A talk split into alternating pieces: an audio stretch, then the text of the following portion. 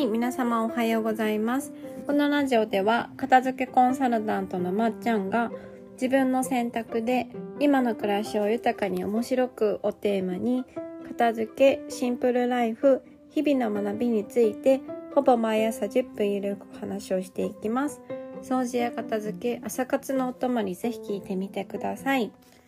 はい、では、今日のテーマはですね、本当の問題点を見つけたらあとは動くだけということについてお話をしようと思います。はい。なかなか自分で何か壁にぶつかった時にその壁にぶつかった時の本当の問題点を見つけることって難しいですよね。私も結構これで悩むんですけれどもこれが問題点なんじゃないかなと思って取り組んでもなかなかうまくいかない時ってなんかそのやり方が悪いんじゃないかとかなんか自分が悪いんじゃないかみたいな感じで思うんですけど案外そもそもその問題点が違ってることってたくさんあるんですよね。これは自分の専門分野で他の方と接してる時にすごく感じるのであの多分私にはない知識を持っている人例えば美容に詳しい人とか料理に詳しい人とか写真に詳しい人とかが私のその日常の料理での悩みとかね写真での悩みとか見るとそこじゃないんだよ問題点はってもっと手前の本当にこれなんだよってことたくさんあると思うんですよ。きゅうりの洗い方それじゃないんだよとかあのなんだろう。砂糖を入れるタイミングそこじゃないんだよみたいな。本当そこだけの違いなんだよみたいな感じでね。あの本当にシンプルに簡単なことだったりすると思うんですけれども。でもやっぱり問題点って一番見つけるのが難しいんですよね。本当の問題点って。そうあの例えばですけどあの皆さんも何か体調が悪くなって頭痛が現れた時に頭痛に対する対処法はすぐ見つかりますけど頭痛の原因ってなかなか難しいですよね。頭痛の本当のその問題点というか頭痛が起きている理由を見つけるには難しいんですよね。ドクターに行って専門家から見てもらって検査をしてその上でいろいろドクターもその取捨選択をするんですよ。何百種類何千種類ある頭痛の原因からこれじゃないあれじゃないこれじゃないあれじゃないっていろいろ精査をしてあじゃあこれが問題点なんじゃないかっていうところまで導き出すのでなかなかねあの難しいんですよ見つけ出すのって。ただ本当の問題点さえ見つけ出したらそこからどうしたらいいのかってあと動くだけなんですよね。そう。なのでやっぱ問題点はいかになんだろうな精度を上げて見つけるのかいかに短期間で見つけるのかってすごく大切だと思うんですけれどもえっとなんだろうな。例えば体調が悪かったら病院に行くって発想になると思うんですけどそれ以外の日常生活に関して例えば料理とかもそうですし片付けもそうですし、うん、なんか痩せたいっていうね考えがある人とかだとあんまりねその専門家の人にね聞いたりとか客観的な意見を求めないからどんどん思い込みが強くなっていって問題点が永遠にずれずれてその努力の方向性が間違ってしまうってことって多々あると思うんですよね。問題点って目の前の事実現象にプラスして自分が持っているなんかこう偏っているような知識と自分の今までの生活で、えー、思っているそ生まれながらに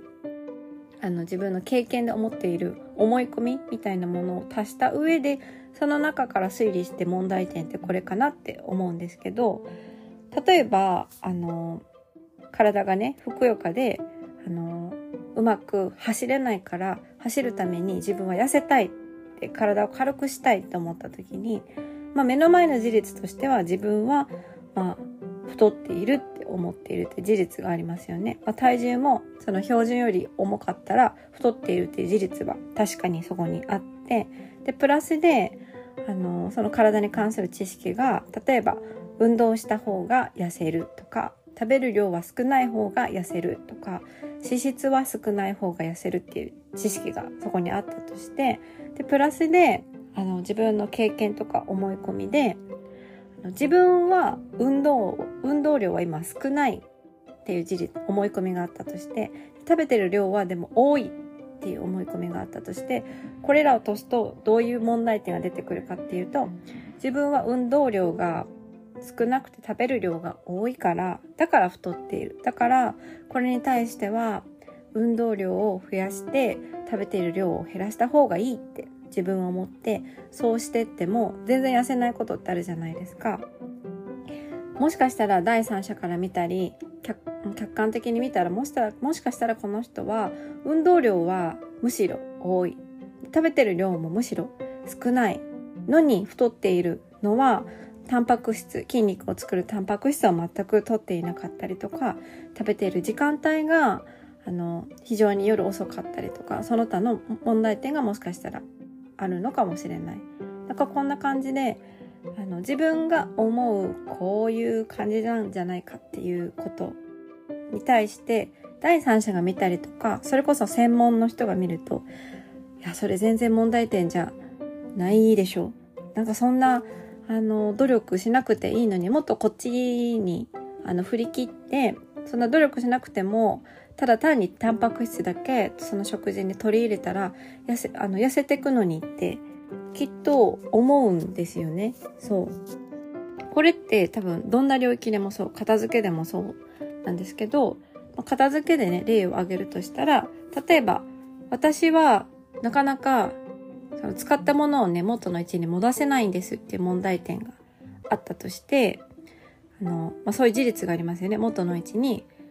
あの、しまえない、戻せないっていう事実がそこにあって、プラスで、まあ、知識としてね、あの、収納道具をたくさん使った方がいい。片付けイコール収納道具ってよくテレビでやるから、収納道具はやっぱりいいものを使った方がいいし、たくさん使った方がいいし、機能的なものをきっと使った方がいいだろうっていうね、知識があった上で、その上に、えっと、自分の思い込みとか考えとして、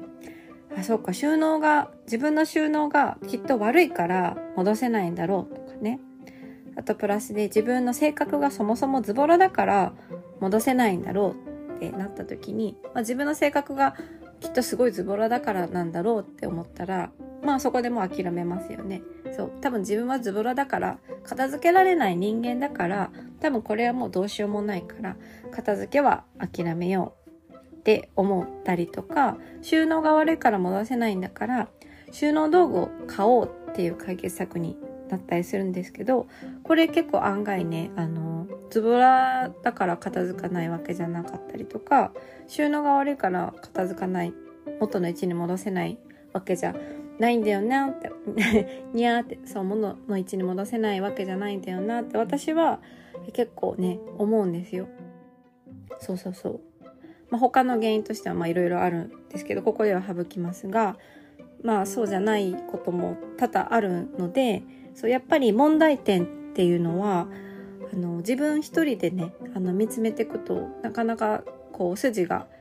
あの道がねずれてってしまうことってあるんですよね。そうなので仕事とかだとやっぱりミーティングをしたりとか人に話した上でいろいろ進めていくことがたくさんあると思うんですよ。一人で全て情報集めてジャッジして判断して動くってことってなかなかリスキーが伴うリスキーなのでそう仕事ってその上でやっぱりたくさんの人と、えー、コミュニケーションを取りながらミーティングをしながら進めていくことが多いのですが日常生活のこととなったりとか自分のこととなると案外人にね言わずにどんどんどんどん進めてって道があれーってなってくこと結構あるのでそうそうそう。あのやっぱそういうところこそ、まあ、仕事と同じであの専門家に頼ったりとか、うん、あの人に話していってあのなん自分の問題点ってそもそもあのなんか合ってるのかなと思ってあのなんだろう頭を柔軟にねこう解決策をねあの考えていった方がいいんじゃないかなと思います。そもそも問題点を疑うっていうこと自分が今考えてる問題点を疑うってことからなかなか気づかないくて方法をあの間違ってるんじゃないかなって思って方法を探ることの方が多いと思うのでまずあのうまくいかないんだったら問題点すら違うんじゃないかなってあの戻ることはすごく大切だと思います。はい。特に自分が苦手なジャンルだと最初から人に頼ろうって思うんですけど、自分が好きなジャンルだとね、あの知識が不思議と増えていくから、あのうまくいきそうだと思うんですけれども、あのその分自分一人で考えてると思い込みも強くなってくるんですよね。そう。知識は増えていくんですけど、思い込みがどんどん、あの、強くなっていって、なんかこう余計偏ってしまうこともあるんですよね。そう。それこそダイエットとか食事系とかはね、あの、偏る、偏りやすいことって結構あると思うんですよね。そうそうそう。なので、まあ、自分が苦手なジャンルだけじゃなくて、自分が好きなジャンルもあえて、あのー、たまには人に頼ってみたりとか、専門家の意見を求めてみるっていうことが、あの、すごくバランスを取るためにも、本当の問題点を見つけて自分で動けるようになるためにも大切なんじゃないかなって思います。はい。というわけで今日のテーマは、本当の問題点を見つけたら、あとは動くだけです。はい。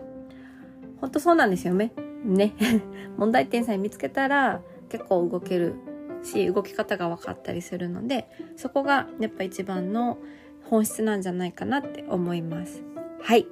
というわけで今日はちょっと最後まで真面目な話でしたが、ここまで聞いてくださりありがとうございました。また次回のポッドキャストでお会いしましょう。あの、まっちゃんのね、あの、サービスの最新情報とか活動の最新情報は LINE 公式の方からいつもお送りしておりますので、興味がある方は登録してください。はい。では、また次回のポッドキャストでお会いしましょう。今日、良い一日をお過ごしください。ではでは。